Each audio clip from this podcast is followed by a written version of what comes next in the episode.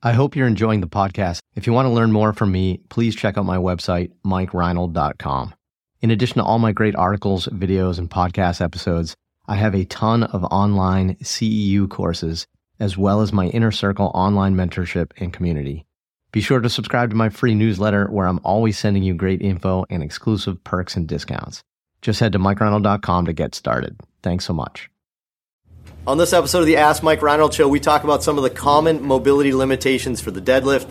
We talk about what may happen when your knee pops after an ACL reconstruction, and we talk about the effects of static stretching on power development. The Ask Mike Reinold Show. Helping people feel better, move better, and perform better.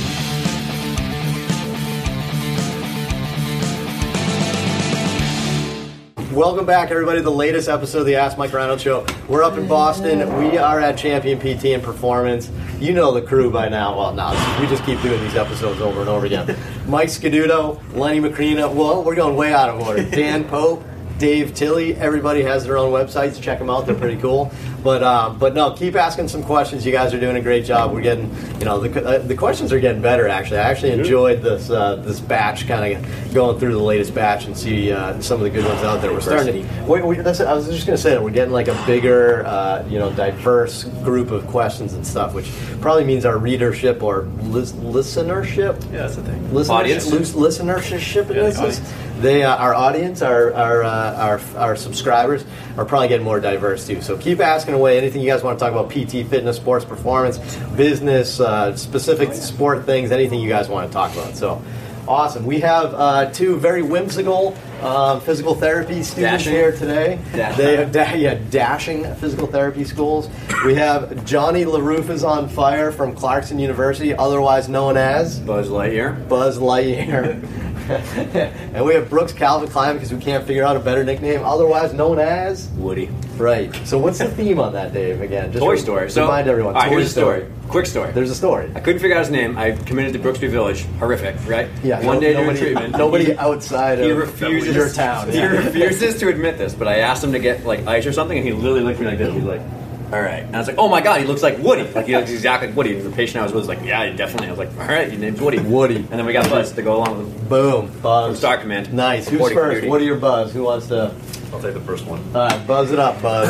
All right, Bobby from Washington, D.C. What are the most common mobility limitations you see that cause people to compensate during a deadlift? what are the most common limitations to compensate during a deadlift? David, would you, why don't you start this one? What do you think? Grandma? Dr. Am I Tilley. in trouble? Da- David. what do we got? Dr. Tilley. So I think that not as commonly assessed for, but just pure posterior hip hinging, like the ability to just you know hinge your hips back far, whether that's What is that? That's what uh, I'm still yeah capsular maybe uh, it's a tougher sell, but capsular post tissue like soft Uh, tissue of the hip? of the hip yeah. So hip soft tissue, hip posterior capsule. Um, I think part of it comes down to you know just spinal alignment, the ability to maintain neutral spine with core control as you drift your hips back. I think that most people jump to posterior chain hamstrings and like you know more neural type stiffness, but I think that people just don't hinge a lot in their daily life well, so that probably is something they lose. And then a conventional you know narrow stance deadlift is pretty demanding mobility wise if you're going to do that. So I guess you know Dan the human deadlifter can do more on this topic, but Nice. All right. So, so good ones though. So maybe some posterior hip tightness. I, I think hamstring tightness is real. I think there could be like other things, but hamstring tightness. What else, Dan? Man, I'd say those are the big bang for your buck ones. Um, I do see a lot of people, and it's not just a deadlift, but if you're trying to do increase range of motion stuff like a snatch, uh, the bar path is really important and be able to push the knees back so the bar can go kind of through the knees, right? It requires a ton of mobility um, in order to keep a neutral spine. Uh, I think also for Olympic weightlifting, a lot of times we're really trying our best to stay upright with our chest which is going to increase the range of motion to bands. Where when you're deadlifting as a powerlifter, you can kind of get your chest coming down a bit, which gives you a little more range of motion. So especially for something like a snatch, it's going to be really important. Um, but I would say the most common one is probably going to be hamstrings, neural tension, maybe some of the posterior hip too. Um, and the people that are really bad at things like toe touch might have trouble with bar path or in snatch. So what I'll do is uh, if I see someone is having a really tough time, I'll do something like a toe touch assessment or a straight leg raise. And then a lot of times it is kind of the, the tension on the back. So Yeah, I think the difference is what he pointed out. Like, I think like upper back mobility is huge for like a conventional deadlift versus like a, an Olympic lifting deadlift. When you watch Olympic lifting clean deadlifts or clean pulls, it's much more vertical, and like that's very hard for some people to like get the bar in front of them. That's a good Yeah. point. Yeah, that's probably an, an uh, overlooked one. I Yeah. like that. So with that makes sense, and I think you know the question was about mobility, right? But what, what if you just what if like you're in a huge anterior pelvic tilt? What does that do? I mean, is that a mobility thing? Is that an alignment thing? Like, because that's gonna you know you know put your hamstrings maybe in a, a longer position. Pre-tension, yeah. Pre-tension. It's gonna be super hard to, to, to shift. So. I mean, I don't know. Any, any, want to touch on that at all, or Well, I think it's a little bit of a pendulum swings kind of thing. I think you see this sometimes when people are teaching the squat. They'll teach like sit back. That sit back cue happens so much that people end up like bringing their toes up off the floor and it goes a little too far. I think the same thing happens when people are trying to find tension in Olympic weightlifting. They say feel your hamstrings, feel your hamstrings, feel your hamstrings. So what people end up doing is doing a lot of anterior pelvic tilt to get a stretch in the hamstrings. So they're sending those hips way far back in mm. something like a, a clean or a deadlift when they're trying to find the right position. And because of that, they're probably getting a little overextension in that position. Yeah, I like could that. lead to some hip problems, So- spine problems. could be mobility, but maybe you're also pre-tensioning and too much anterior tilt, and you're putting yourself in a, a disadvantage mobility-wise. So interesting, awesome. Woody, Wo- wood it, wood it up, Woody? No, doesn't work as good as Buzz. Alan from Venice, Florida. My daughter is a high level soccer player, 10 months out from left ACL revision. We are being very conservative and waiting at least 12 months prior to return to sport. Yesterday, she was jogging to the ball, preparing to strike it with her left leg, instep strike, and during the backswing, felt a pop in the swinging knee. The next morning, it was swollen, stiff, and painful. Do you have any thoughts on what she could have done? Well, I think first lesson to be learned here is always tell us which knee the surgery was Yeah, I say. um, beforehand, because I I don't know if we can tell, but it sounds like the swing leg, Is her revision leg? the swing leg in a Left, right? kick. Yeah, preparing to strike it with her left leg. It's the left ACL. It is left that had the revision. Oh, yeah. he said that. Yeah. Yeah. I missed that. Okay, I'm sorry. Uh, so, all right. So, so left leg was swinging. Well, anyway, it's a revision, which tells you a lot right there. This is not her first ACL on this side. Something didn't go well. So this is a revision. That's one. But all right, even with a benign thing like that, it popped. The next day, it's painful, swollen, sore. LennyMacrina.com. What do you got? Brown hangs. Yeah. I mean, Um, pop swollen. pop right swollen. there. I mean, typically, if it's a delayed swelling, like it swole, got swollen the next day, then you, maybe it's not as bad as you think. Maybe it's not the dreaded ACL.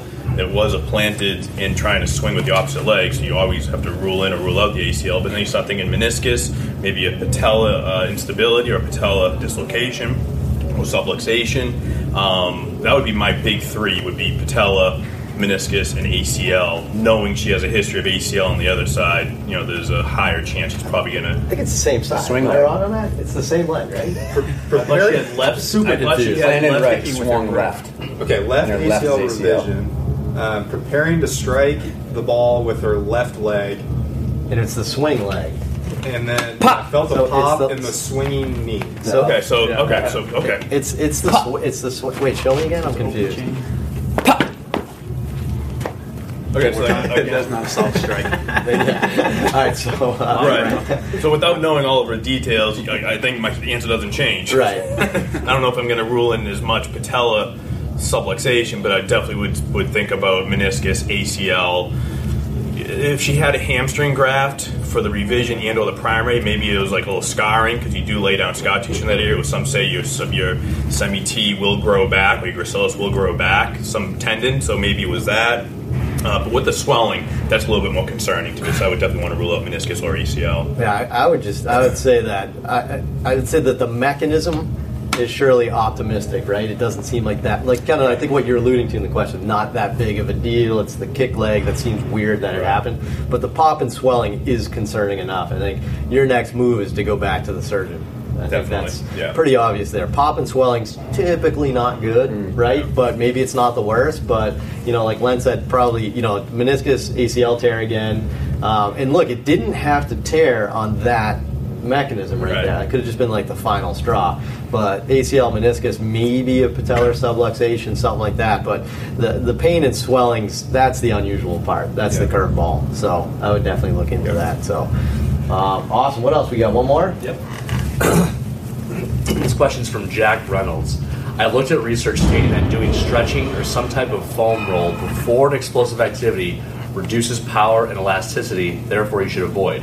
What do you recommend for those that need range of motion though before these activities? I like that's actually a good question. So there's some research that says that shows static stretching will say decreases your power output afterwards. So if you stretch your hamstrings and then immediately went for like a jump, your vertical would be less, right? Something like that. I think that's been shown in multiple planes of motions in sports.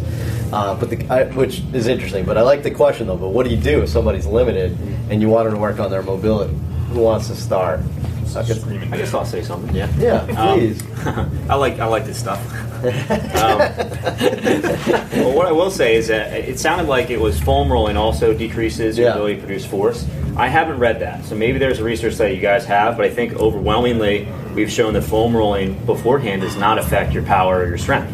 Um, and I think this is something I've heard a little bit more from kind of like the MobilityWOD type stuff. I know Kelly likes to do um, rolling afterwards because he feels like it might shut down some of the, the tissue, you know. But all the studies I've read, that doesn't happen.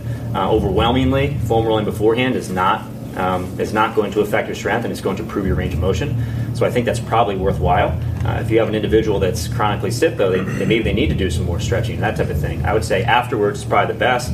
The other piece is that um, what is that athlete trying to uh, accomplish? Are they trying to get better at their sport? If so, I'd say then maybe you need to prioritize some of that stretching before you do some of the strength training because maybe that mobility limitation is the biggest problem. Plus, you're still going to gain um, performance ability by training strength, even though you might be, I don't know, two to five percent different strength-wise during your lifts. I feel like it, it's probably not going to have too big an effect in the long run. Um, but if it's right before like a powerlifting competition, I wouldn't, you know, stretch the hamstrings and then immediately jump onto the bar. That's probably not going to work well. Right, that makes sense. I feel I, I, orig, like original research on this topic showed that force output was decreased after after static stuff. I kind of it seems familiar to me that there was a study that showed that on self myofascial release too, but I forget.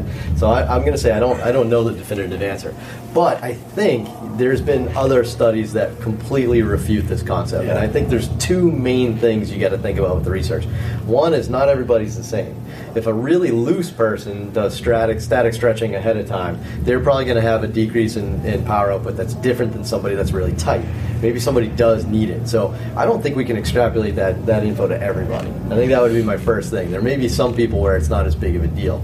I do feel like our loose people that overstretch do get less powerful, right? But the other thing that research is starting to show now is that if you do static stretching and then dynamic movement stuff, and then measured your power, it's not down. Hmm. So one of two things happened. Either the static was mitigated by the dynamic stuff like that, or simply time. Mm-hmm. Right? So maybe your power output is decreased with static stretching for X seconds or minutes, but that's certainly not going to stick like that for hours. That seems a little excessive to me. So by the time you do some dynamic movement and start moving around, your power is probably back right? So I think that's something to think about. Some of the research was stretch, jump, right? And Yeah, you're like, stretch, oh, back okay. squat. Yeah, and it's just and it's and it's just it's it's different there. So something to think about. So awesome. Well, another good round of questions. That's three, right? Perfect. Good round of questions. Appreciate it, guys. Go to MikeReinold.com, click on that podcast link, and you can fill out the form to ask us any crazy questions like this. Anything you guys want to talk about would be awesome. But ask us some questions. Go to iTunes and Spotify, rate, review, subscribe, and we'll see you guys on the next episode. Thanks so much. Thanks so much for listening to the podcast. If you have a question you'd like us to answer, head to mikereinold.com slash podcast and fill out the form to submit your question. If you enjoyed this podcast, please subscribe, rate, and review us on Apple Podcasts, Spotify, or wherever you listen to your podcast. And please share this with your friends to help spread the word. It would really mean so much to us. Please check out all my online courses, articles, newsletter, and more at mikereinold.com. There's always a ton of great perks for my newsletter subscribers. And be sure to check for my other podcast, the Sports Physical Therapy Podcast, where I go deep into topics and interview leaders within our field. See you on the next episode.